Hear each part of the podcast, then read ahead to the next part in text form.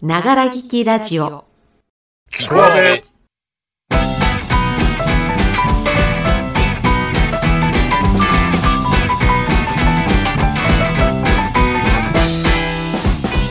はい皆様おはこんばんちは。ながら劇ラジオキコアベへようこそ。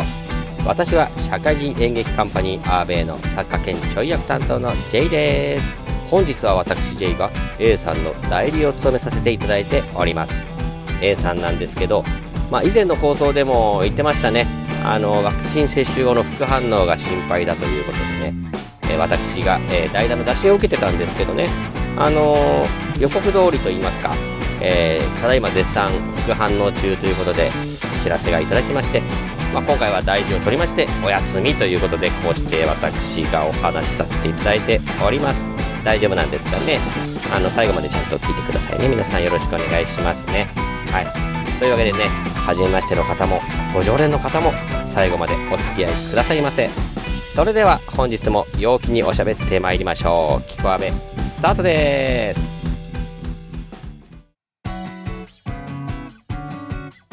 はいというわけでいやー 始まりましたね。キコアベでございます。改めまして本日 A さんの代理 MC を務めさせていただいております J でございます。最後までよろしくお願いいたします。オープニングガッチガチでしたね。ガッチガチやぞって感じですね。あのオープニングはですね、えー、定型文みたいないつもねこういうの喋ってますよっていうのがあるんでそれを文字に起こして読んでみたんですね。これね読んじゃうとねガッチガチですね。ダメですね。緊張しちゃう。ね。というわけでねここからはねまあほぼフリーで、えー、思いつくままに喋っていきたいと思っておりますのでよろしくお願いいたします。はい。まあ代打って言いますとねやっぱり頭に浮かぶのは野球ですよね。代打の神様って言いますね。はい。あの古くは阪神の八木選手とか川藤選手とかね。あと最近で言うとあジャイアンツを先日ね引退発表した亀井選手とかいますけどね。やっぱかっこいいですよね。ここ一番って時に一発で決めるぜっていう男気みたいなのがねやっぱり魅力でございますけどもね。はい。でキコアベの代打っていうことになるわけでございますよ。これもまたね A さんがね休みだということで一発で決めなきゃ J ということで、えー、鬼の犬間になんちゃらっていうんですか？下克上会ですよね。このままうまくいってね評判良ければね JMC の会もねバンバン増えていくんじゃないかということでね頑張っていきたいと思っております。はい。ですけどまあ聞いてる方でね J 何者よっていうねお前誰だっていうのもねあると思うんですよ。ねあの配信の最後でいつもですねあの何でも実況するまーんっつってそんな大した実況してねえなこいつっていうねダラダラダラダラ喋ってるのをね流させてもらってるんですけどもね。普段はですね、あのー、まあ、あのー、家庭を持って、お芝居を書いて、作家の端くれみたいなことやって、みたいなことやってるんですけどもね、あの、ま、上演とかね、お芝居やりますとね、終わってからお客さんとね、ちょっとお話しする機会とかあるんですけど、そういう時に、まあ、たまにですよ、たまにですよ、そんな偉くない、たまにですよ、ね、あのー、どんな作品を普段見られてるんですかとかね、どんな作品に影響を受けたんですかとか聞、かれることがあるんでございますね。はい。で、普段はね、あの、そういう時ははにかんでね、さささっと裏に逃げちゃったりするんですけどもね、今回ね、せっかく話させてもらえるってことでね、ちょっと考えてみました。いろいろね、どんなだったかな、俺っ、つって。それでまあ、その辺のお話をしたいんですけども、まあ、それだけじゃつまらんだろうということで、せっかくなんで、メンバー全員にアンケートを取りました。えー、私が影響を受けたこの1本ということで後ほどメンバーアンケートも紹介していきたいと思いますでさらにですね、えー、まあ J 一人で最後まで大丈夫か？っていうね心配の声をたたたたたたいただいておりましてねそこで、えー、長年の付き合いでもあります C さんが手を挙げていただきまして中盤では C さんのパートもご用意してございますね。あの普段ねちょっとねあのいろいろ忙しくて参加がね少なめの C さんでございますけどもね。あの C さんの、えー、ハート。一面が垣間見られるであろうマニア垂前の内容となっておりますのでそちらの方もぜひお楽しみに。はいそれではメンバーアンケートあなたが影響を受けたこの一本ということでやってまいりましょう。まずは A さんからこんな文章をいただいております。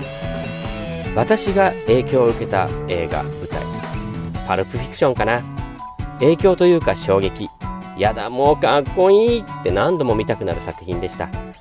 あの頃演劇お芝居といえば声は悪いかもしれないですけど踊りまくって走り回っておたけぶものみたいに思っていてそうじゃないおしゃれなものに触れたような感覚がありました。あんな作品をやってみたいなと思ったものです。またお芝居とは演じる人が主役であると思っていたのが脚本を書く人も主役であると思えた作品でもありました。ということでいいですねタランティーノ。僕もねタランティーノ全般大好きでございます。やっぱね入り口はパルプフィクションですよね。もうね映画の流れを変えた一本っていう感じがしますよね。だって当時のトラボルタなんてもう下膨れになっちゃって元ロッテのイラブみたいな顔してたのがですねあのねディスコでね踊ってるシーンのかっこよさね。いやー衝撃でしたね。まさかね数年後にねあのバトルフィールドアースでねラジー賞取っちゃうと思わなかったですけどね。この時のトラボルタはほんとかっこよかった。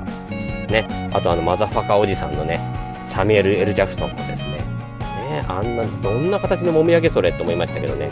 かっこいいんですよね。いやいやタランティーノ作品はですねやっぱりセリフもすごく面白いんでですね。いつもねパクあパク参考にさせていただいておりましてね、非常に大好きでございます。A さんね、こういうおしゃれな作品やりたかったんですね。まあ、言ってくれればいいですよね。いつもベタな大振りコントばっかりですいません、A さん。頑張ります。ということで、A さんの影響を受けたこの一本、パルプフィクションでございました。はい。では続きまして B さんですけど、B さんからはこんな文章をいただいております。テレビだけど傷だらけの天使。これには演技内容衣装そしてセットという具合に芝居する上での全てに影響を受けてます。セットだった屋上のペントハウス過去今は取り壊しになっちゃいましたが JR 代々木駅そばにありました各都市には実際に行ったことがあります。それくらい傷店が大好きです。ということで、えー、こちら証券萩原健一さんですね。これ懐かしいですね。内容はね、ちょっとね、そんなに僕ね、覚えてないんですよね。覚えてないんですけど、オープニングですね。あれはもう鮮明に覚えてますよね。あの、かっこいい音楽がね、流れてる中でね、テレリーン、テテン、テンテテテテレテテンテンつってね、その中でね、あの証券がね、それをヘッドホンで聞いてるんですね。ヘッドホンで聞きながら、ただ朝飯を食ってタバコ吸ってみたいな。それがまあめちゃくちゃかっこいいんです。渋いんですよね。いややっぱ B さんのこのね芝居の渋さの中にあるコミカルさみたいな滑稽さみたいな。ね垣間見せるところがあるんですけどね。そこはねやっぱりこの辺から影響を受けてるんだなと思いますね。まあ次の芝居ではですねもうかっこいいね音楽の中でですね B さんがね長い餅をずっとすするみたいなね役をねやってもらいたいなと思っております。B さん期待しております。はい。というわけで B さんの影響を受けたこの1本傷だらけの天使でございました。はい。で、えー、この後はですね皆様お待たせいたしました。C さんのパートになってまいります、えー、C さんの方のねあのー、内面を知れるハートフルなおしゃべりの後に C さんのアンケートの方にも行ってみたいと思います。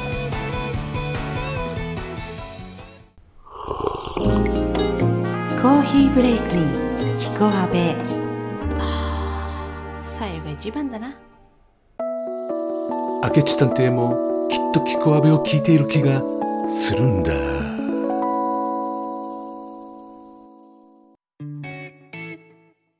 皆様おはこんばんちは。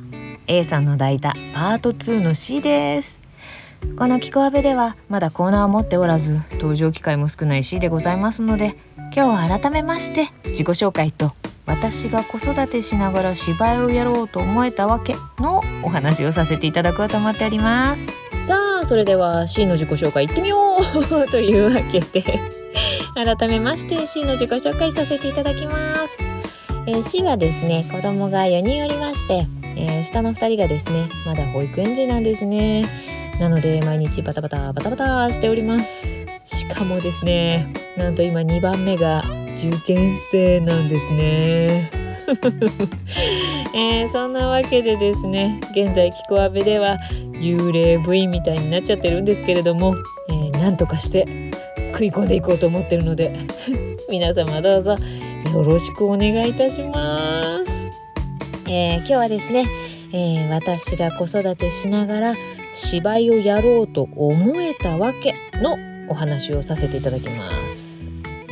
まずですね C はちっちゃい時からお母さんになりたいっていう夢がありました。そんな C が中学1年生の時に小劇場でお芝居を見るんですね。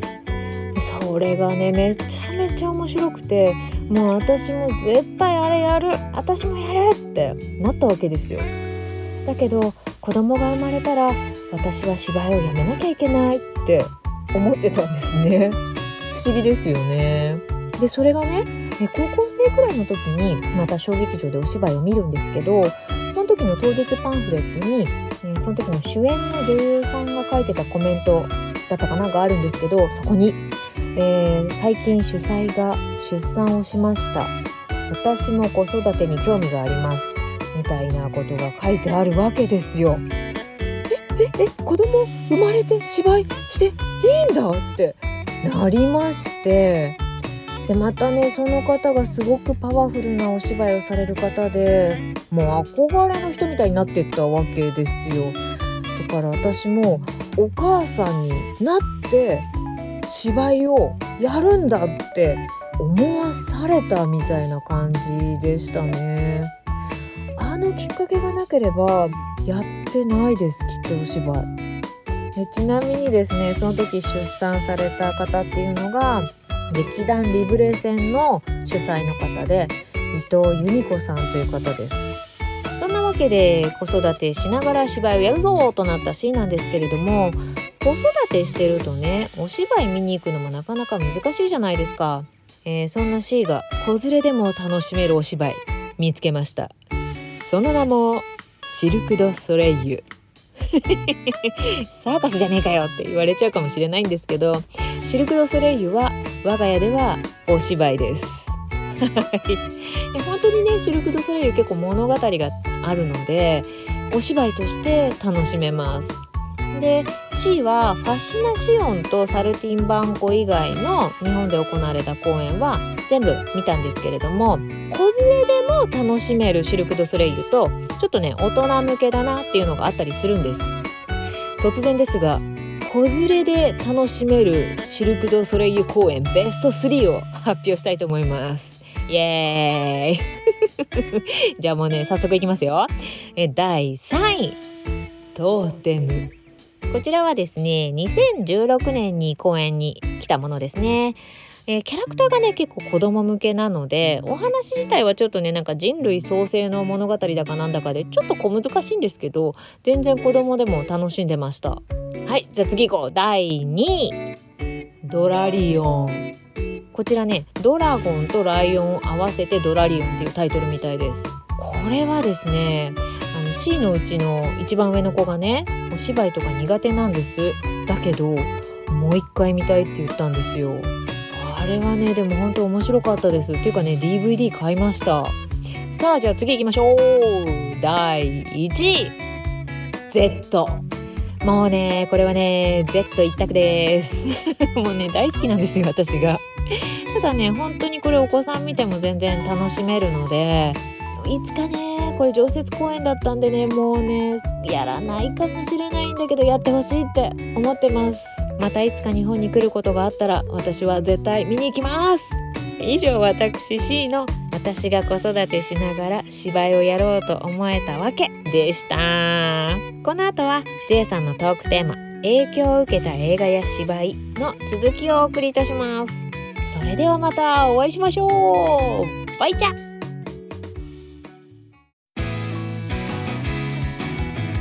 はいというわけで C さんのおしゃべり聞いていただきましたね。C さんね、ほんとね、お母さんになってからも精力的にね、頑張ってますというかね、僕ね、知り合った時からもうお母さんでしたからね、あの、若お母さんだったもんでね、ずっとね、子育て芝居お仕事とね、フルで頑張っております。結構ね、お子たちがあの稽古に遊びに来るというかね、あの一緒についてきたりするんですけどね、あの一番上の子からね、下の子までね、僕すべてね、お会いしてますんでね、ちょっとした甥っ子、姪っ子みたいな気分ですよね。あの正月になったらね、ポーンと札束でね、お年玉あげたいなーなんて思うような可愛いお子たちでございます。あのマニア推薦推薦のね、あのハートフルな内容って言ったんですけどね、気がついたらね、シルク・ド・ソレイユの話になっちゃってましたね。僕全然シルク・ド・ソレイユはね、ちょっと見たことがなくてね、サーカスといえばポリショイだけなんですけどね、ベタなポリショイばっか見てたんですけども、これなんかね、DVD とかで見れるんですかね、あの見られるんだったらね、結構見てみたいなと思いますね。はい。そんな C さんが影響を受けた作品はこの1本なんでしょうということでいただいてます。劇団リブレ戦のゴジラです。ゴジラは人生で初めて見た小劇場のお芝居でかっこ岸田戯曲賞受賞作品っていうのも知らずに誘われるままに見たかっこ閉じ中1の時に見たんですがまあ面白かったですわ役者さんの熱量もすごかったし笑えて泣けて考えさせられてこれ見てなかったら今芝居してないかもというきっかけの作品ですね。ということでいただいてます。はい。こちらね、僕ね、このリブレ線というね、劇団存じ上げませんけど、リブレ線っていうのはね、これ漢字で書くんですね。離れる風に幽霊の霊に船ですね。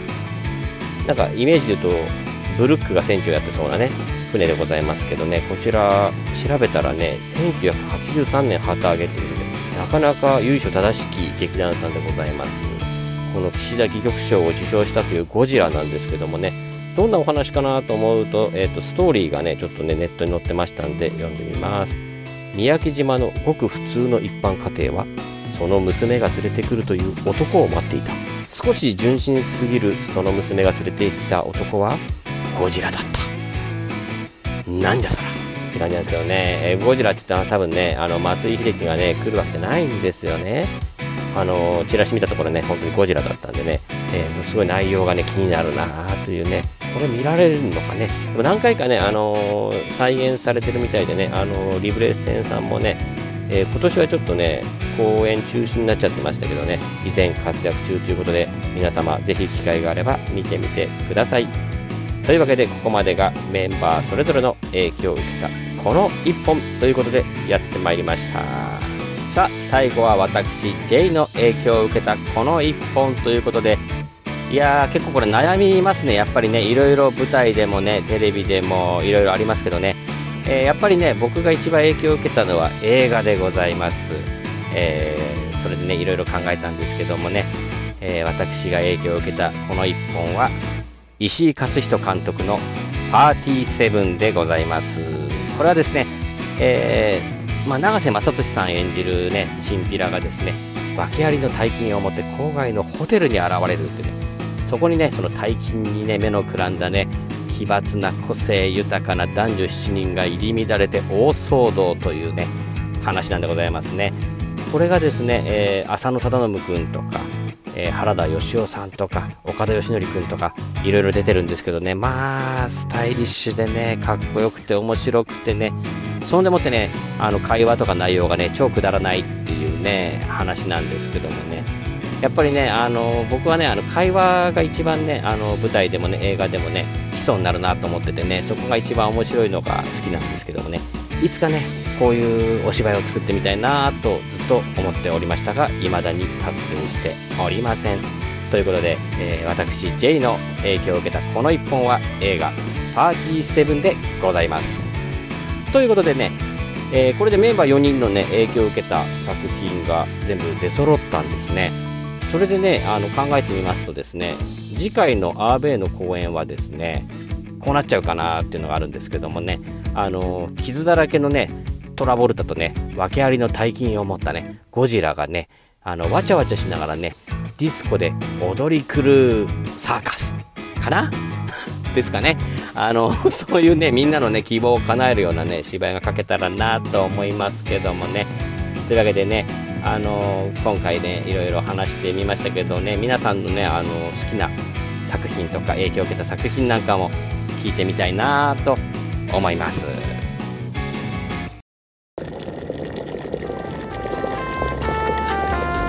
煮込みながらキクアベもう寒いんだもん。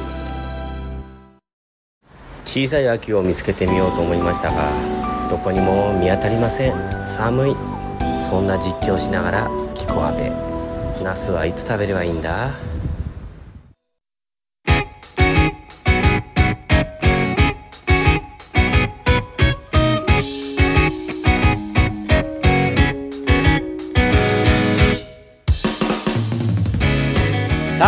という間にエンディングのお時間です。ながら聞きラジオキコアベ。本日も最後までお付き合いいただきまして本当にありがとうございました。ぜひいいねフォローもよろしくお願いいたします。そしてあわよくば。あわよくばですよ。J の MC よかったよなんてコメントいただければ幸いでございます。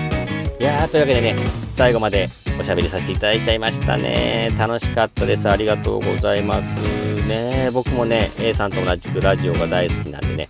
こうやって枠をもらってお話できるなんて本当に幸せですね。ぜひね、2回目、3回目とね、MC 会できたらいいなと思っております。それでは皆様、お体、健康には十分にお気をつけてお過ごしください。世界の見え方はどんな偉人であれ、悪人であれ、思い込みに他ならない。肝心なのはどう思い込むかである。普段ねいろいろありますからね嫌なことや辛いことね日常でもネットの上でもね嫌なこと言われたりいろいろありますけどやっぱ僕はですねあのそういう時でもねあの笑っていきたいなっていうのが一番モットーとして思ってましてね辛いことあってもそういうイベントなんだなってねそういうね場面来たなと思って楽しく笑って過ごせれば一番いいなと思っておりますそんなねあの我が家の家訓はですね笑う角には福来たるということでね、えー日々楽しく生きております。サンキュー、正康、若林、 by、オードリー。ではまた来週水曜日に、いよいよ A さんの復活でございます。それでは来週水曜日またお会いいたしましょう。ごきげんよう。バイチャ J でございました。